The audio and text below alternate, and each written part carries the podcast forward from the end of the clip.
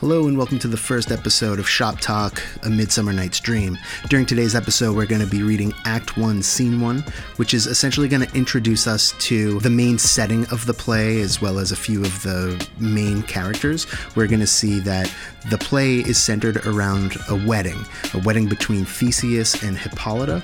And as these two characters begin to prepare for their wedding, a man named Aegeus comes in with a problem. He's frustrated that his daughter will not marry the man that he wants her to. We're going to see how this argument starts a chain of events, which ultimately creates all the drama in this play, which is one of Shakespeare's most well known most beloved comedies. So sit back, and as you do so, you are going to need to have your book open in front of you so that you can keep track of who is speaking when. So listen, pay attention, and we'll talk about this in class. Enjoy. A Midsummer Night's Dream, Act 1, Scene 1. Enter Theseus, Hippolyta, and Philostrate with others. Now, fair Hippolyta, our nuptial hour, draws on apace. Four happy days bring in another moon. But oh, methinks how slow this old moon wanes. She lingers my desires, like to a stepdame or a dowager, long withering out a young man's revenue. Four days will quickly steep themselves in night. Four nights will quickly dream away the time. And then the moon, like to a silver bow, new bent in heaven, shall behold the night of our solemnities. Go, Philostrate, stir up the Athenian youth to merriments.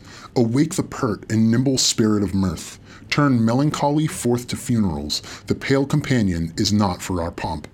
Exit Philostrate. Hippolyta, I wooed thee with my sword, and won thy love doing thee injuries. But I will wed thee in another key, with pomp, with triumph, and with reveling. Enter Aegeus and his daughter Hermia, and Lysander and Demetrius. Happy be Theseus, our renowned duke. Thanks, good Aegeus. What's the news with thee? Full of vexation come I with complaint against my child, my daughter Hermia. Stand forth, Demetrius. My noble lord, this man hath my consent to marry her. Stand forth, Lysander. And my gracious duke, this man hath bewitched the bosom of my child. Thou, thou, Lysander, thou hast given her rhymes and interchanged love tokens with my child.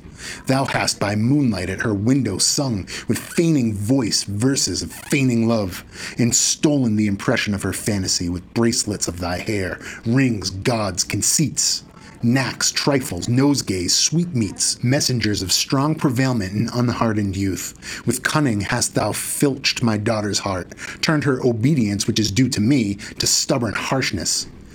And my gracious Duke, be it so, she will not here before your grace consent to marry with Demetrius. I beg the ancient privilege of Athens. As she is mine, I may dispose of her, which shall be either to this gentleman or to her death according to our law, immediately provided in that case. What say you, Hermia? Be advised, fair maid. To you, your father should be as a god, one that composed your beauties, yeah, and one to whom you are but as a form in wax, by him imprinted and within his power, to leave the figure or disfigure it. Demetrius is a worthy gentleman. So is Lysander. In himself he is, but in this kind, wanting your father's voice, the other must be held the worthier. I would my father looked but with my eyes. Rather, your eyes must with his judgment look. I do entreat your grace to pardon me. I know not by what power I am made bold, nor how it may concern my modesty in such a presence here to plead my thoughts, but I beseech your grace that I may know the worst that may befell me in this case if I refuse to wed Demetrius. Either to die the death or to abjure forever the society of men. Therefore, fair Hermia, question your desires, know of your youth, examine well your blood, whether if you yield not to your father's choice, you can endure the livery of a nun. For I, to be in shady cloister mewed, to live a barren sister all your life, chanting faint hymns to the cold fruitless moon. Thrice blessed they that master so their blood, to undergo such maiden pilgrimage. But earthlier happy is the rose distilled than that which, withering on the virgin thorn, grows, lives, and dies in single blessedness. So will I grow, so live, so die, my lord. Ere I will my virgin patent up unto his lordship, whose unwished yoke my soul consents not to give sovereignty. Take time to pause, and by the next new moon, the sealing day betwixt my love and me, for everlasting bond of fellowship, upon that day, either prepare to die for disobedience to your father's will, or else to wed Demetrius as he would, or on Diana's altar to protest for aye austerity in single life. Relent, sweet Hermia. And Lysander, yield thy crazed title to my certain right. You have her father's love, Demetrius. Let me have Hermia's. Do you marry him? Scornful Lysander, true he hath my love. And what is mine, my love shall render him, and she is mine, and all my right of her I do estate unto Demetrius. I am, my lord, as well derived as he, as well possessed. My love is more than his, my fortunes every way as fairly ranked, if not with vantage, as Demetrius's. And, which is more than all these boasts can be, I am beloved of beauteous Hermia. Why should not I then prosecute my right? Demetrius, I'll avouch it to his head, made love to Nedar's daughter Helena, and won her soul, and she, sweet lady, dotes, devoutly dotes, dotes in idolatry upon this spotted and inconstant man. I must confess that I have heard so much, and with Demetrius thought to have spoke thereof, but being overfull of self affairs, my mind did lose it. But Demetrius, come, and come Aegeus, you shall go with me. I have some private schooling for you both. For you, fair Hermia, look you arm yourself to fit your fancies to your father's will.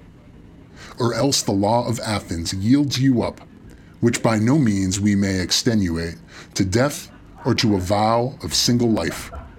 Come, my Hippolyta, what chair, my love? Demetrius and Aegeus, go along. I must employ you in some business against our nuptial and confer with you of something nearly that concerns yourselves. With duty and desire, we follow you. They all exit except Lysander and Hermia. How now, my love? Why is your cheek so pale? How chance the roses there do fade so fast? Belike for want of rain, which I could well beteem them from the tempest of my eyes. Ay me! For aught that I could ever read, could ever hear, by tale or history, the course of true love never did run smooth.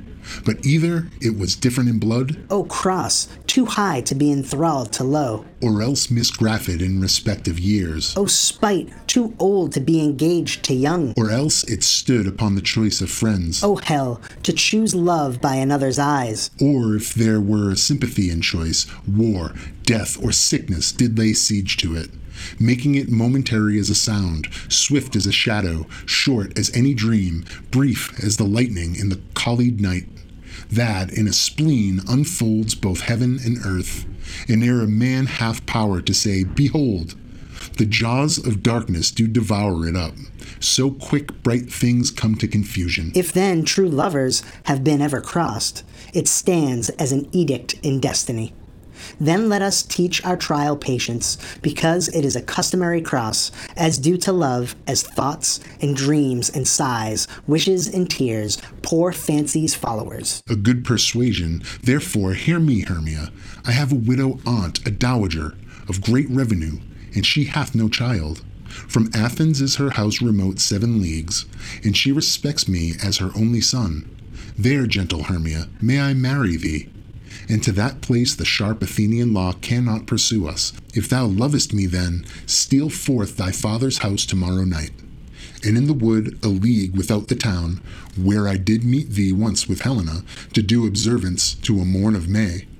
There will I stay for thee. My good Lysander, I swear to thee by Cupid's strongest bow, by his best arrow with the golden head, by the simplicity of Venus's doves, by that which knitteth souls and prospers loves, and by that fire which burned the Carthage queen when the false Trojan under sail was seen, by all the vows that ever men have broke, in number more than ever women spoke.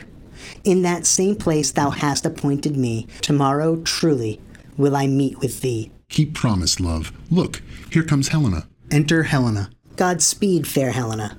Whither away? Call you me fair? That fair again unsay. Demetrius loves your fair. O happy fair! Your eyes are lodestars, and your tongue sweet air more tunable than lark to shepherd's ear. When wheat is green, when hawthorn buds appear, sickness is catching. Oh, were favor so! Yours would I catch, fair Hermia, ere I go. My ear should catch your voice, my eye your eye. My tongue should catch your tongue's sweet melody. Were the world mine, Demetrius being bated, the rest I'd give to be to you translated. Oh, teach me how you look and with what art you sway the motion of Demetrius's heart. I frown upon him, yet he loves me still. Oh, that your frowns would teach my smiles such skill. I give him curses, yet he gives me love. Oh, that my prayers could such affection move. The more I hate, the more he follows me. The more I love, the more he hateth me. His folly, Helena, is no fault of mine. None but your beauty, would that fault were mine. Take comfort, he no more shall see my face. Lysander and myself will fly this place. Before the time I did Lysander see, seemed Athens as a paradise to me. Oh, then, what graces in my love do dwell, that he hath turned a heaven unto hell. Helen, to you our minds we will unfold. Tomorrow night, when Phoebe doth behold her silver visage in the watery glass, decking with liquid pearl the bladed grass, a time that lovers' flights doth still conceal, through Athens' gates have we devised to steal. And in the wood where often you and I upon faint primrose beds were wont to lie, emptying our bosoms of their counsel sweet. There my Lysander and myself shall meet, and thence from Athens turn away our eyes to seek new friends in stranger companies. Farewell, sweet playfellow, pray thou for us, and good luck grant thee thy Demetrius. Keep word, Lysander, we must starve our sight from lovers' food till morrow deep midnight. Exit Hermia. I will, my Hermia. Helena, adieu. As you on him, Demetrius dote on you. Exit Lysander. How happy some or other some can be. Through Athens I am thought as fair as she. But what of that? Demetrius thinks not so. He will not know what all but he do know. And as he errs, doting on Hermia's eyes, so I, admiring of his qualities, things base and vile, holding no quantity, love can transpose to form and dignity. Love looks not with the eyes, but with the mind, and therefore is winged Cupid painted blind. Nor hath love's mind of any judgment taste, wings and no eyes figure unheedy haste. And therefore is love said to be a child, because in choice he is so oft beguiled. As waggish boys in game themselves forswear, so the boy love is perjured everywhere. For ere Demetrius looked on Hermia's eyne, he hailed down oaths that he was only mine. And when this hail some heat from Hermia felt, so he dissolved in showers of oaths did melt. I will go tell him of fair Hermia's flight. Then to the wood will he tomorrow night pursue her, and for this intelligence, if I have thanks, it is a dear expense. But herein mean I to enrich my pain, to have his sight thither and back again. Hermia exits.